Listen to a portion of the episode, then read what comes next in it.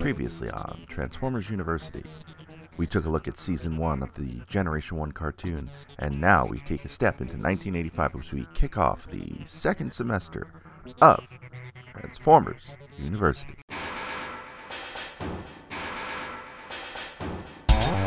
Hello, my friends, and welcome to episode number 14 of Transformers University. I am your host, Anthony Brucali, and today we are continuing our way into the second semester of Transformers University, kicking off 1985 in content with the second season of the Transformers cartoon. And today we're going to cover five episodes. We're going to talk about Autobot Spike, we're going to talk about Changing Gears, we're going to talk about City of Steel, we're going to talk about the attack of the Autobots, and we're going to talk about Traitor. And I've got some great guests lined up for you today. But before we jump into the meat and potatoes part of this class, we are going to talk a little bit about a couple of new things at tfu.info that I just really want you to know about. Number one, we have a contest going, and I know I've been promising many of you listeners a contest. So if you swing on by to our YouTube page, uh, there's a video already up for the contest. That is youtube.com slash TFUINFO, TFU info. There you will find the video about the contest. We are doing a giveaway as we try to get to 1,000 subscribers. Uh, all you got to do, subscribe to the YouTube channel. That simple. Go to the YouTube page, youtube.com slash TFUinfo. Click subscribe, and you are in. If we get to 500, I give away three Transformers. We get to 750, I toss in a fourth, and we get to uh, 1,000, I toss in a Studio Series Thundercracker, Toys R Us exclusive toy uh, that you will have probably have trouble finding right now, and you will really have trouble finding when Toys R Us closes for good. Additionally, if you want a little bit of an edge on that contest, you want to get a couple more entries, uh, we've also launched a Patreon for the podcast listeners and the website users. Swing on by to patreon.com slash tfuinfo. Uh, anyone who joins the Patreon at any level, all the levels are between one and ten dollars a month and that will get you some exclusive access to this show as well as some other shows. It'll get you the podcasts at least a day early as far as Transformers University is concerned, uh, and it'll get you deeper involved in the program here. So you can sign up at any level. We have a freshman level, we have a sophomore level, we have a junior, senior, super senior, and graduate level. And actually, I misspoke a little bit uh, a few seconds ago. The graduate level is a $50 level, but that one will allow you to pick a topic for this show or for TFU News and Views. So uh, swing on by to Patreon, patreon.com slash TFU info for more details. Okay, enough house cleaning here. So we are going to jump into season two, and season two kicks off first episode of the season, 17th episode overall is Autobot Spike. And that one is written by Donald F. Glut, uh, who we've mentioned here before, has uh, quite quite uh, an interesting history and backstory. And one of those pieces of history is that he was um, a horror movie aficionado, and still is. He's not dead. He's alive, uh, and he did make his mark uh, at a young age, making amateur horror films. Uh, so much so that he gained a bit of notoriety, at least this is what I've read on Wikipedia, and uh, went so far as, through this notoriety, was able to hire Glenn Strange, the man who played the Frankenstein monster in three Universal horror films uh, House of Frankenstein, House of Dracula, and a personal favorite of mine, Abbott and Costello Meet Frankenstein. And uh, so Glenn Strange actually performed in one of uh, shorts called Frankenstein's Fury. And uh, this is all important because this episode, Autobot Spike, is essentially a Frankenstein story. So much so that they mention it several, several times in the episode. In this episode, there's actually even a scene uh, where Spike, as Autobot X, is watching a Frankenstein movie on TV. Uh, so the basic plot of this episode is that Sparkplug builds uh, a Frankenstein Autobot out of spare parts and tries to bring it to life. And it comes alive, and then it attacks all the Autobots, and they they put it down. But by putting him down, the Autobots have this body that they think they can one day transfer a mind into in case anyone gets too physically uh, damaged and needs to have their mind transferred before being repaired. And without getting into too much detail, uh, that eventually happens this episode, and the person who gets hurt is Spike, so they transfer Spike's mind into the body of Autobot X, uh, which is the Frankenstein body built by Sparkplug. That is your basic plot. That is the outline. And uh, for more detail and for how this episode had a, a bit more of an effect on him than most people, I'm going to toss it over to my buddy, Gabriel Owens, the Salty Seaman.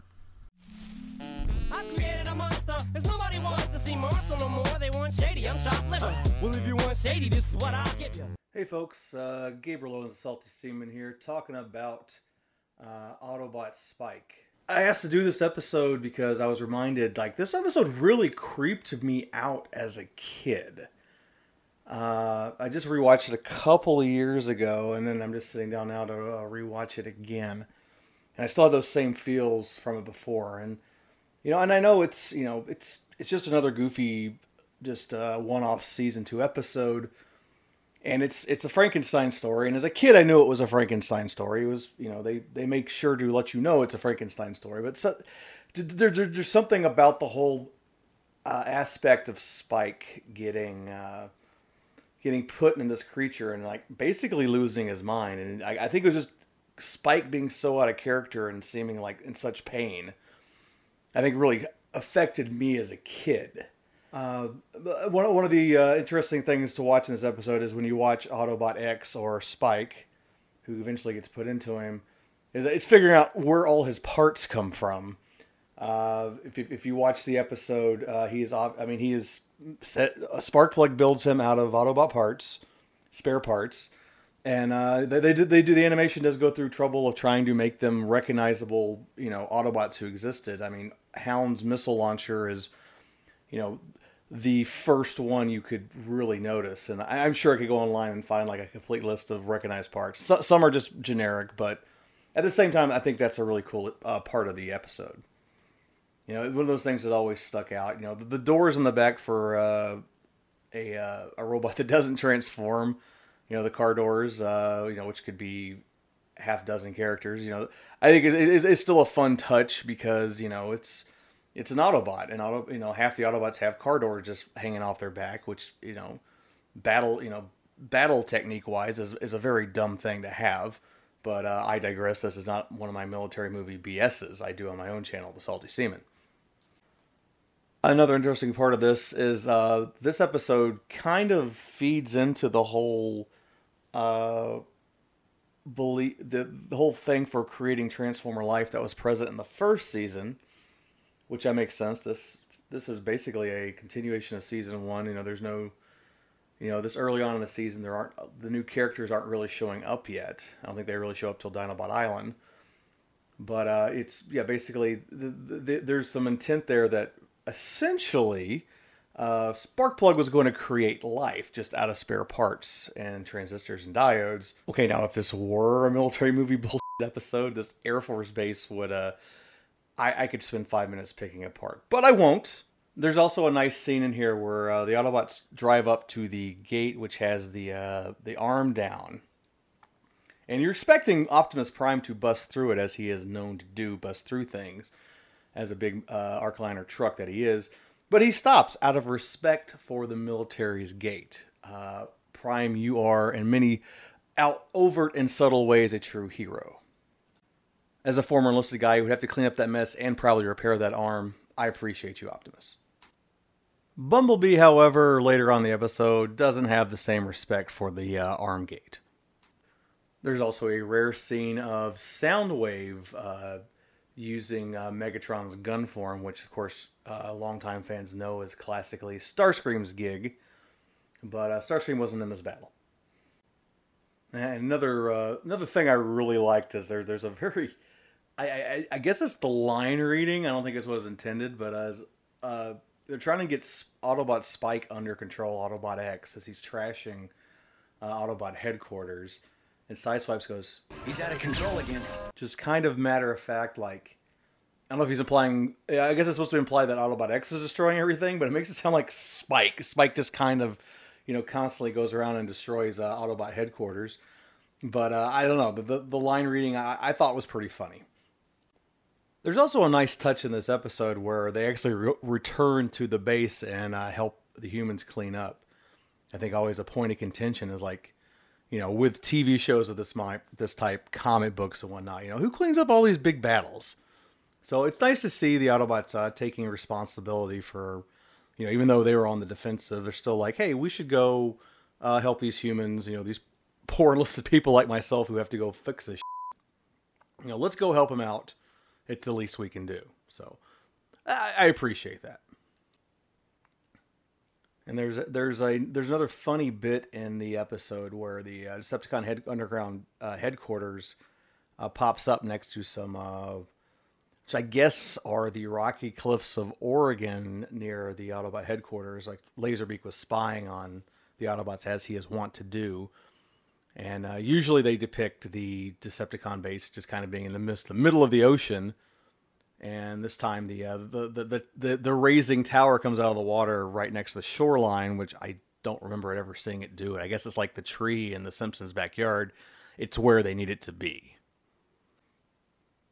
And you know, as mentioned, uh, this movie, I mean, this episode is is Frankenstein. You know, there's it's not subtle about it at all. In fact, there is a uh, uh, Autobot Spike at one point with bolts in his neck watches a a version of Frankenstein, which is not Hammer House nor the classic Universal movies. I, I am really interested. I want to see this version of Frankenstein. I love classic horror movies, and you know the version shown in the show. I'm like, oh, I want to see this version. Voice acting sounds pretty good.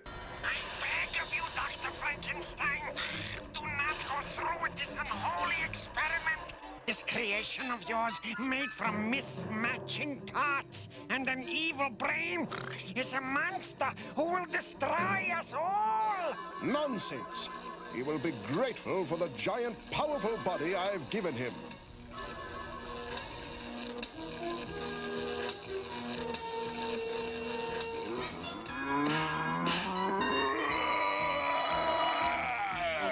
You see, Doctor, you've created a monster! A monster!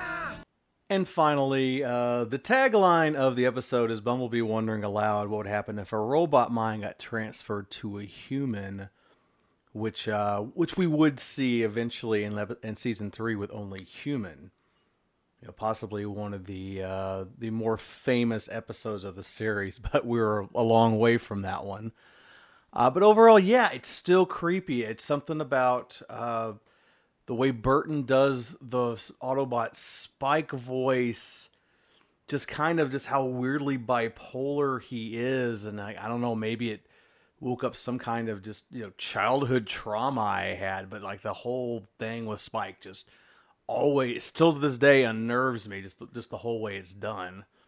So on that respect, I mean, other people probably didn't have the same effect but for me personally, it, it, it definitely did. And it was always an ep that creeped me out. It would be one I would skip. Like if it was in reruns, I would go watch something else or play with my toys or whatever. Uh, anyway, that's uh, that's all I got for the Salty Seaman on Autobot Spike. And now back over to Ant.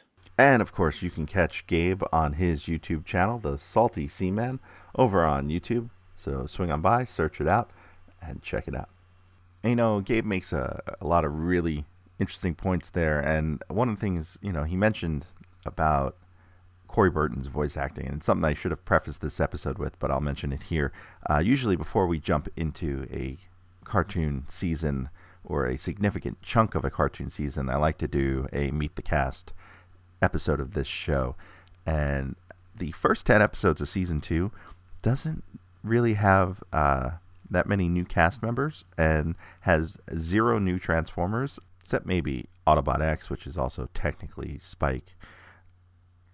So we will be doing a uh, season two Meet the Cast episode later on, but probably not until after we've uh, made our way through the first 10 episodes. So, a little bit more about Autobot Spike while we're at it. Uh, there's a couple interesting little animation and trivia things that uh, I just thought I'd, I'd, I'd mention. Um, when Ratchet takes Spike to the hospital, Prowl provides a police escort. Um, but no one provided a way for Spike to get out of Ratchet once they got to the hospital. During one of the battles, uh, it's, it's, also interesting to note that uh, Optimus mounts his uh, gun onto his shoulder like a bazooka, which I don't think we will ever see him do again, and I'm pretty sure we've never seen him do before. Uh, Reflector gets his final spoken lines of the series. Uh, from here on out, you will only see him uh, and his multiple bodies, but he does not speak uh, in any of the final versions of the show. And I think, yeah, that's that's about all the notes I have for some of the fun things. Oh, and let's just break down the makeup of Autobot X uh, as described by tfwiki.net and my friends over there. So, from what people can pick out of his uh, components on his body, uh, he has Prowl's forehead crest and uh, right chest slash front bumper, Bluestreak's left door, Sunstreaker's left shoulder, Hound's shoulder mounted missile launcher and right fender slash shoulder, Trailbreaker's arm cannon, left chest and left thigh, Optimus's left wrist and parts of his right leg, and then Jazz's photon rifle, um, which is mounted on his right arm, as well as Jazz's left leg and the crotch of Jazz. And that is the build of Autobot Spike. And another interesting thing to note that I've noticed a theme, and maybe I've assigned this theme to these five episodes, is a bit of homage to old movies across these uh, next five episodes, counting Autobot Spike. So Autobot Spike is clearly the Frankenstein one. And uh, as we pivot to changing gears, uh, it's very similar to a Dr. Jekyll and Mr. Hyde kind of concept. So let's move on to episode two, Changing Gears. Uh, 18th episode overall in the U.S. run of the series. This one was written by Larry Parr. Now, I had to do a lot of research to figure out what Larry Parr has done since. His IMDb page um, is fairly incorrect in that it has merged him with another Larry Parr. And that Larry Parr in particular, uh, that he has been merged with on IMDb, is a movie director from New Zealand. And that is not the Larry Parr that wrote Changing Gears. So, what I was able to find on Larry Parr that I feel is fairly accurate is he was a um, was an animation writer in um, the 1980s. Wrote on the Smurfs, wrote on Spider Man and His Amazing Friends, also another Sunbow show. He was story editor on G.I. Joe, another Sunbow show. And he wrote Pride of the X Men, the animated uh, movie, which again was also Sunbow. Uh, currently, he is a freelance writer. He has uh, some murder mysteries on Amazon, and I will link to those uh, in the show notes here. So if you're interested in checking out his books or looking at them, they're there. He is also, as a business, has a dog training how-to series uh, that you can find online. And he, speaking of how-tos, he writes a lot of freelance articles on how to do things these days. Um, for example, he's written a, uh, a how-to called "How to Prevent Sports Injuries," "How to Wind a Rolex," "How to Sterilize a Needle," "How to Use Lightning Rods to Make Glass on the Beach," "How to Stop a Snowmobile Helmet from Fogging," and he has also other how to articles such as how to trim male pubic hair or how to use yogurt as a cure for bacterial vaginosis. So that is what Larry Parr is up to these days. And the interesting thing for me watching Changing Gears for the first time in a very, very long time is that this episode was really good for an episode that uh, has a very basic plot premise, and that is uh, Gears is grumpy. And, you know, in the process of the Decepticons going to build their MacGuffin for the episode, which is, in this case, uh, something Megatron calls the Solar Needle, he realizes that Gears' personality uh, component, it's a special circuit, as they called it in the episode, um, is the last piece he needs to complete this machine and plugs it into the machine uh, to get it to work. Now, this thing uh, harnesses solar power from the sun's core, and in the process of this, Megatron kidnaps Gears in order to get the personality component, and uh, it changes Gears from grumpy to this weird sort of happy, though bubbling, angry underneath. And uh, he is certainly happy and agreeable. And uh, we find out through the course of the episode that uh, because of this solar needle, the sun will explode in two hours. And uh, Megatron has this needle at the center of Africa, and it's something I noticed that was odd. And so did Rob Clay of Radio Free Cybertron and TFormers. So here he is with a bit more.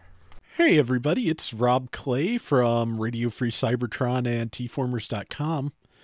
And uh, Anthony asked if I'd like to come on and talk about a uh, G1 episode, talk about some cartoons for once, since I'm usually one of the toy guys on RFC, and sounded like fun.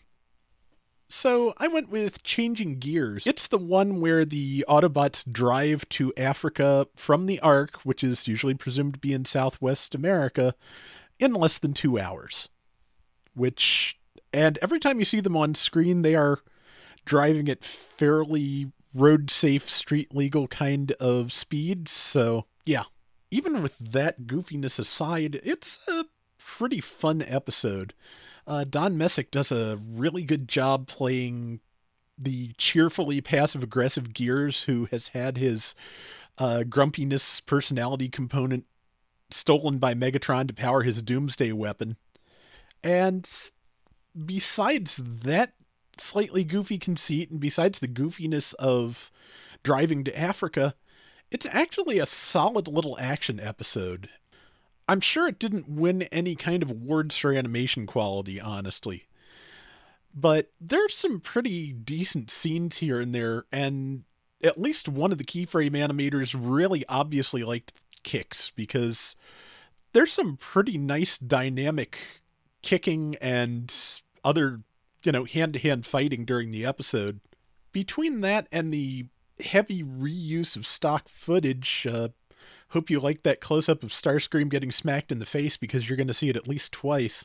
I think that it's a really good example of animators on a low budget show making the best of what they have. And you can catch Rob Clay on the Radio Free Cybertron Network and at TFormers, and of course on his own fairly irregular podcast, Rob Clay, Toy Detective on the Radio Free Cybertron network, and that's over at tfradio.net. And Rob noticed one of the things I thought was kind of fun in this episode is that, of course, if Megatron is located, quote, in the geographic center of Africa, that the Autobots would drive there and need to get there in under two hours. So I did a little math.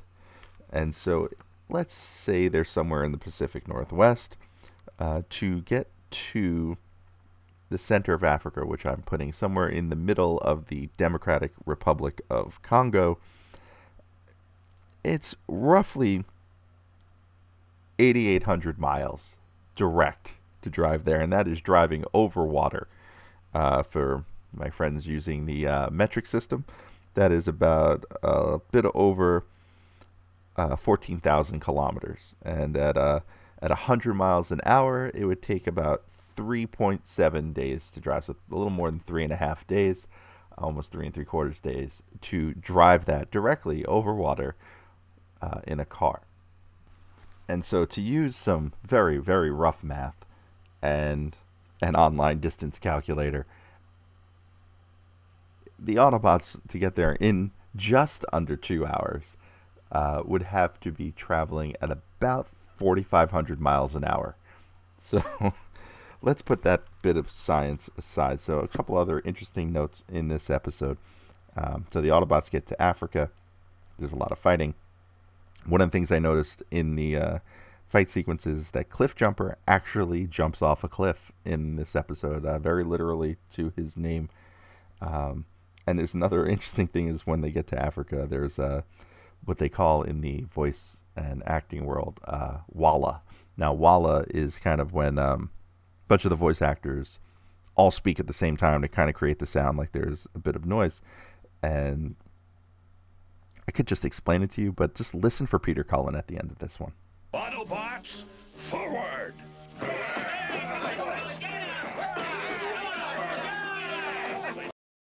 It's very clearly Ironhide saying, Let's get it on.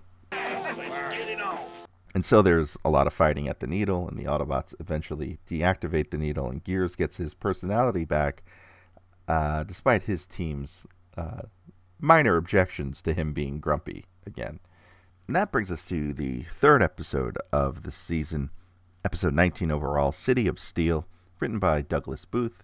Uh, you may remember him back from our first episode on the cartoon as he had written Roll for It. He had also written Fire on the Mountain and um, eventually becomes noted for writing some of the more wacky Transformers Season 2 episodes, including this one. Remember how I said each episode vaguely resembles a well known movie or story? Uh, this one is clearly the King Kong homage.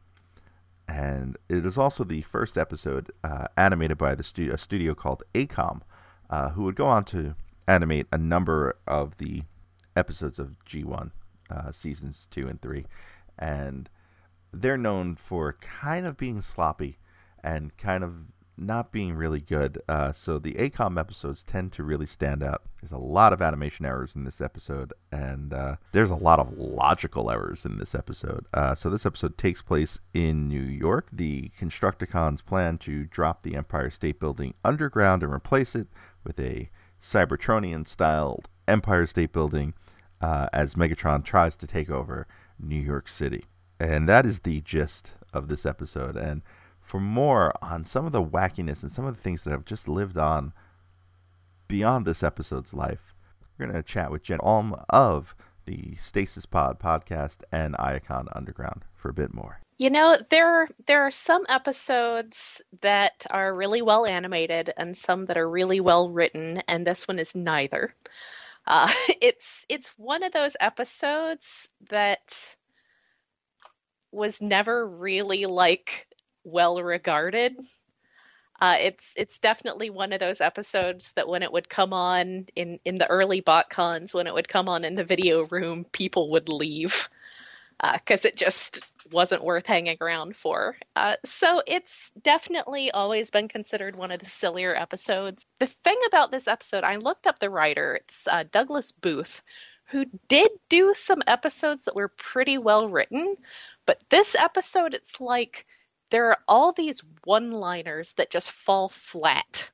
Uh, or bits of dialogue that seem to be intended to be funny that just fall flat. Uh, Megatron finds out the Autobots are coming to uh, coming to deal with the fact that the Empire State Building has just withdrawn into the ground. And uh, he, he calls over Scavenger and Longhaul. He's like, Your special talents are required for a welcome the Autobots will find terminal. Scavenger, Longhaul! Your special talents are required for a welcome. The Autobots will find Terminal. it's like, dude, it wasn't that funny. So, so Megatron captures Optimus Prime and just completely dismembers him. Uh, sets his feet off in a corner somewhere. Uh, he turns the rest of his body into this alligator because it takes place in New York City and it was the 80s and alligators in the sewer, uh, which is a really cool idea for all of like two minutes, maybe total screen time. Uh, and then he takes his arm and he thinks this is like the most clever idea he has ever had. And he takes his arm with the gun and puts it on top of the Empire State Building that he has rebuilt into this Cybertronian thing somehow with like six guys. And basically, that's like, you know, their weapon emplacement on top of it is haha, it's Optimus Prime's arm with the gun. Well, and then they leave Optimus Prime's head unguarded, so the Autobots just show up and take it and get it close enough that you know, it's like, haha, we're shooting at you with your own arm. Uh, but they get close enough to it, and of course, Optimus takes control of it and shoots Devastator with it because of course Devastator is there, and and that's it. Uh, so it's like, yeah, that was that was a really poorly considered plan, but I guess also it's like hella dark. It's like he gets dismembered, and none of that is treated with the gravity you would expect. And one of the the most notorious bits, the the one that I've always liked to to throw out there is when they they get the alligator con under control and a couple of the autobots are are carrying it to where they can take it back apart and two of them at the same time uh, say, this alligator con is big and heavy and optimus's disembodied head says from the looks of things, I'd say a little of both. This alligator is big and heavy. From the looks of it, I'd say a little of both. Yes, that's literally what they just said, Optimus. Thank you. So yeah, it's it's one of those episodes that is not even very well regarded for a G1 episode. And catch Jen on her own podcast, Stasis Pod, uh, along with Rob London, who's uh, appeared on the show previously uh, as well as their other host, David, who I plan on having on here eventually. So, David, if you're listening, uh, let's touch base. Uh, as they go through, they start with Beast Wars, uh, which is the 1996 uh, Transformers cartoon, and one of my all time favorites. And it's going to be a while till we get to Beast Wars here. So, uh, they are already making their way through Transformers Prime, which is the 2010, I think that show started. So uh, they've made their way through a bunch of cartoon series, and they go episode by episode. Um, each episode is a podcast, uh, and it's a great listen. So you should uh, check it out. So continuing with City of Steel, as a uh, native New Yorker and someone who grew up in New York in the 80s when this episode was new, there's a lot of weirdly interesting things here and things that are just not possible. Uh, of course, the Autobots drove to New York from wherever they were, presumably in the Pacific Northwest, and somehow still ended up there on the water. So they drove from the west and went east, and unless they decided to hop into the Hudson River to get to Manhattan Island, which apparently they do because they approach it from the south, they got off land to get into the water, and of course their cars on skis. So let's let's put all that aside. And the reason I know they're south is because they drive past the Statue of Liberty. Um, another weird little thing about New York when you see the Empire State Building drop into the ground in this episode, uh, it's on the corner of one block, and the Empire State Building is much bigger than that as far as its footprint goes. It actually takes up uh, an entire, almost half a city block, I believe it is. Uh, but that goes from one street to another and an entire side facing uh, an avenue. So it has 34th Street on one side, it faces the avenue on one side, and then it faces 35th Street on the other, or 33rd Street. It's one or the other. Anyway, but the Empire State Building, as uh, portrayed in this episode, is actually smaller than the real thing. In other funny, weird notes, there's a Meet Me in Central Park line, which again, Central Park is enormous. To uh, let's just say, Meet Me in Central Park uh, would not be possible. And uh, in Central Park, we get a rare appearance by Frenzy. Uh, Megatron uses the uh, word minicon for the first time, and I think the only time in G1, but that, that word comes back as a um, faction and race of Transformers in 2002. So it's just interesting to see this uh, this word actually has a very old G1 origin. And if you were to fear one minicon, I'll melt Optimus Prime down for paperclips. As far as the voice cast goes, we have a female news anchor who uh, I believe is voiced by Arlene Banas, and uh, when we do a Meet the Cast episode, I'll give you a bit more on her. Also in this episode, this episode had a huge cast. Buzzsaw made a rare appearance as well. And uh, the last thing worth mentioning, uh, and these both tie back to something that came out later, uh, there are battle taxis in this episode. And man, if there was ever one thing I would like to see get made, okay, there's a lot of things I would like to see get made by Hasbro. Drone battle taxis that transform would definitely be high up on that list. Uh, so Megatron in this episode has an army of robotic taxi cabs, uh, checkered cabs at that, and it's it's just pretty awesome. Also, at the end of the episode, after the Autobots save the day and rebuild Optimus and save New York, uh, the Autobots transform and drive off, and uh, Bumblebee drives at the camera, and we see he has an I Heart New York sticker on his front bumper. And uh, that was a big campaign growing up here in New York. You heard that song a lot. Uh, it was meant for New York tourism. It was meant to generate tourism around the country. So I'm guessing around the country you heard it as well. And uh, that campaign actually started in 1977. Uh, and if they had tried to do it now, it might be a bit harder as uh, New York State uh, now licenses out that logo, uh, the I Heart New York logo. and they've been doing so since 1994. and why I say these two things are kind of important to something that shows up later on.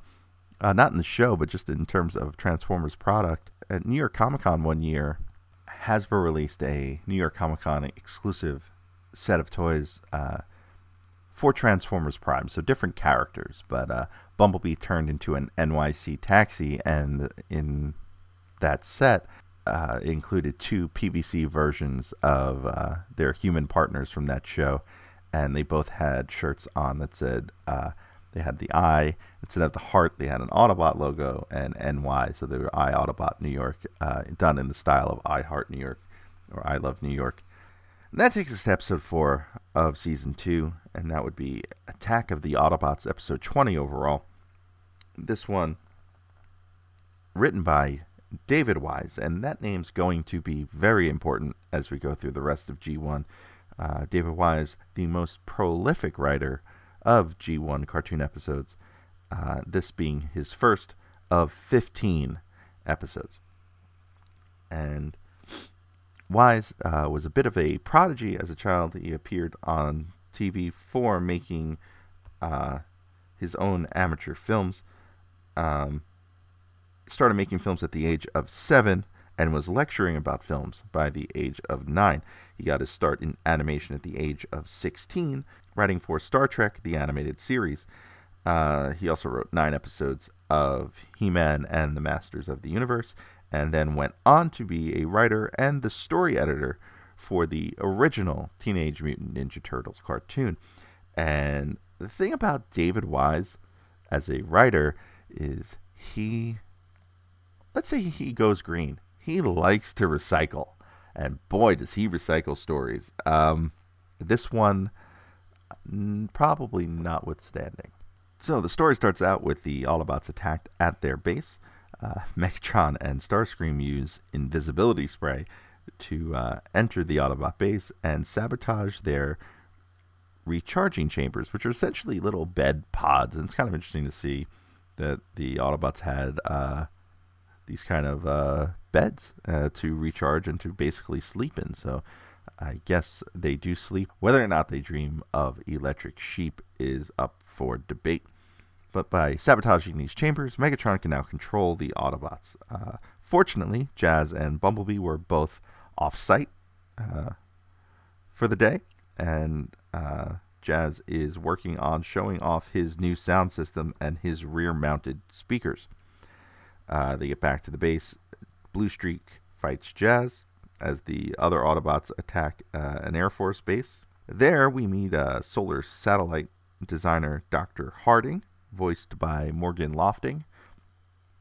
And of course, more on her when we do get to a Meet the Cast episode.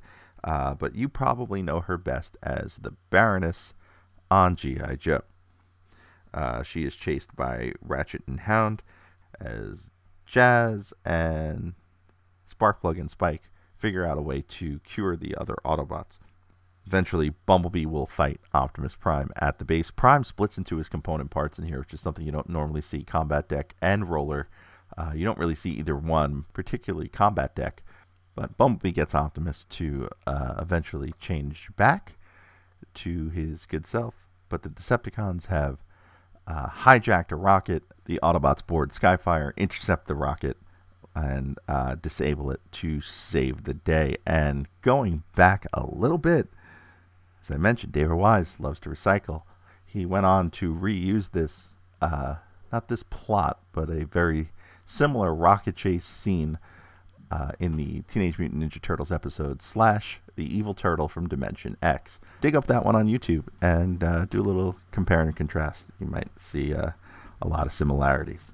And as I've been talking about this entire time, if the previous episodes all were homage to other uh, movies, uh, Attack of the Autobots certainly has a bit of an invasion of the body snatchers kind of feel to it, especially with the pods being uh, the re- the recharging chambers, which are essentially pods, being sabotaged and then warping the Autobots' minds, and that would take us to Traitor, which I was having a hard time trying to figure out what movie this might be. I mean, it's it it fits a number of things, but I also had to think of things that predated this particular episode, and the closest I think I could come was uh, the Manchurian Candidate, uh, which, if you haven't seen, very good movie, stars uh, Frank Sinatra. And without getting too deep into what it's about, it's about brainwashing and about the idea of of being a traitor or having a traitor in your midst. And this episode was written by George Hampton and Mike Moore, and I cannot find anything on them other than the fact that they wrote a few other cartoons, including uh, Thundercats, uh, for a couple episodes. But they're always credited together, and there's not a lot of information on these two. And it makes me wonder if maybe these names are an alias for another writer. Um, why another writer would need a ghostwriter name or a alias to pen a cartoon, uh, I am not necessarily sure of a good reason, but it's certainly not out of the realm of possibility. So, let's get into Traitor. Uh, and this one is really important as far as if you're a fan of either Cliffjumper or Mirage.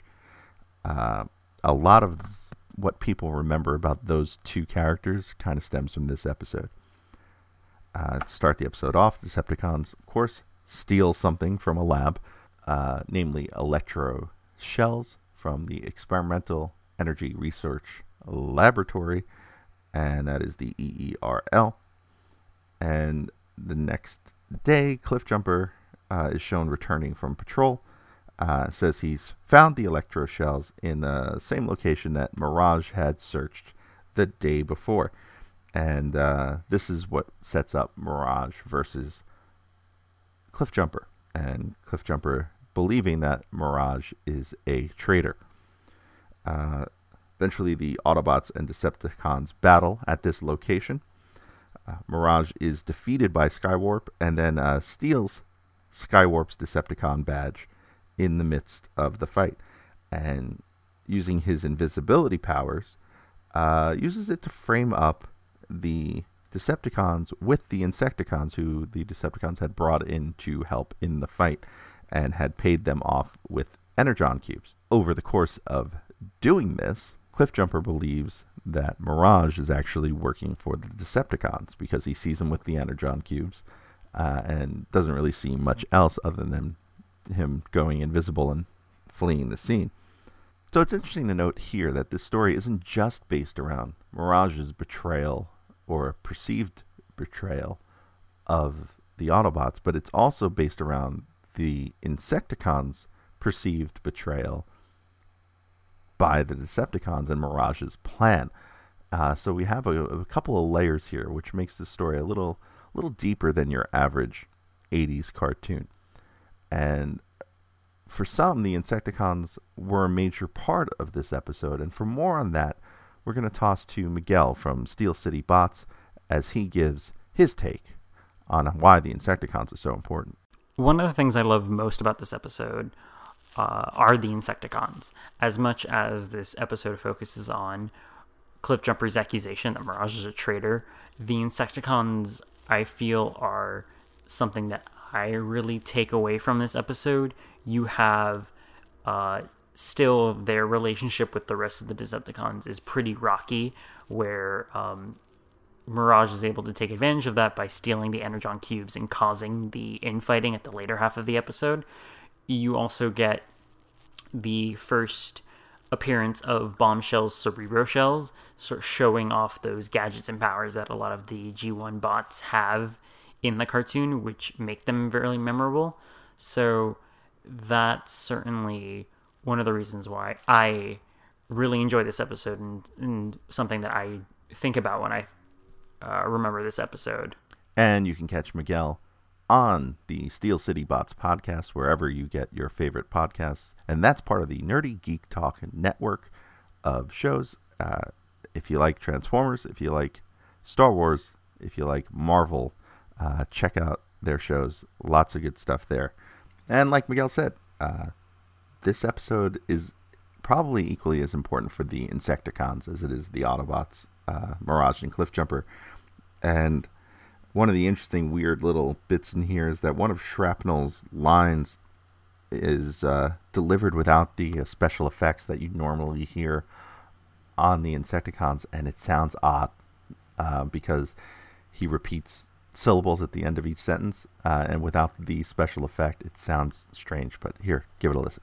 They're firing on us. us. It's a Decepticon ambush. Ambush. Okay, so as for the rest of the story, um, the Decepticons catch Mirage in the act. He's actually damaged by one of Shrapnel's uh, shrapnel weapons, and the Decepticons use Bombshell's Cerebro Shell to control Mirage as Megatron figures out Mirage's plan. Uh, so they use Mirage to lure the Autobots into a trap, and during that, Cliffjumper um, actually uses the phrase "my Cybro polygraph," which I guess is a Transformers equivalent of a BS detector. Um, Mirage leads them into the trap.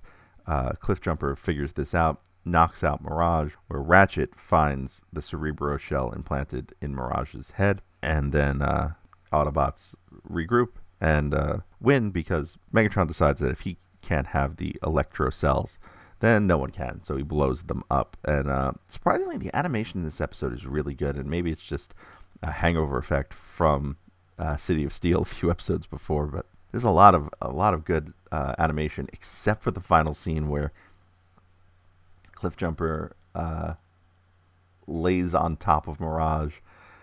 Uh, it like flops over in his lap, and then they wrestle. Uh, it's very just weird looking final final scene. And on that weird note, we are going to wrap up this edition of Transformers University.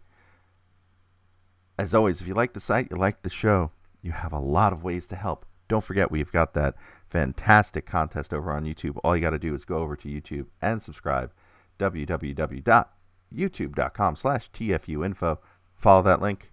It'll be in the description of the show as well. Follow that link and click subscribe. It's all you got to do to enter the contest. You got until May 5th, 2018 to enter. But why wait? Do it now. And if you're already a subscriber on YouTube, guess what? You're already entered. And if you want some extra entries, again, swing on by to Patreon. Uh, Patreon.com slash TFU info. Help support the show. Join up at any level, and you get two bonus entries into the giveaway contest. Now, of course, if you want to keep up with the show, you want to keep up with the podcast, make sure you subscribe. Whatever you're listening to it on uh, iTunes, Google Play, you know the drill. Subscribe, and you get the episodes almost as soon as they appear. As now uh, the folks over on Patreon are going to get at least a day before. Of course, if you want to keep up with the show, catch us on most of the big social media networks Facebook, Instagram, YouTube, Patreon, those sites.com slash TFU info. Twitter, TFU underscore info. And of course on the web at www.tfu.info. Lastly, if you want to help the figure archive at the website, swing on by to tfu.info slash help for more details. And once again, thank you for listening and thank you for supporting the show. I would not be able to uh, do this show without your help and without uh, your appreciation. So thank you for leaving nice reviews on iTunes and Google Play. Thank you for uh, liking the show and liking anything we do here at tfu.info, it really does mean a lot to me. So I've got a bunch of these episodes planned out on paper. And next week, we're going to jump into ultimately the reason for any of these uh, cartoons and comics existing. And that's right, we're jumping into the toys from 1985. So make sure you keep it here. And until next time, see you.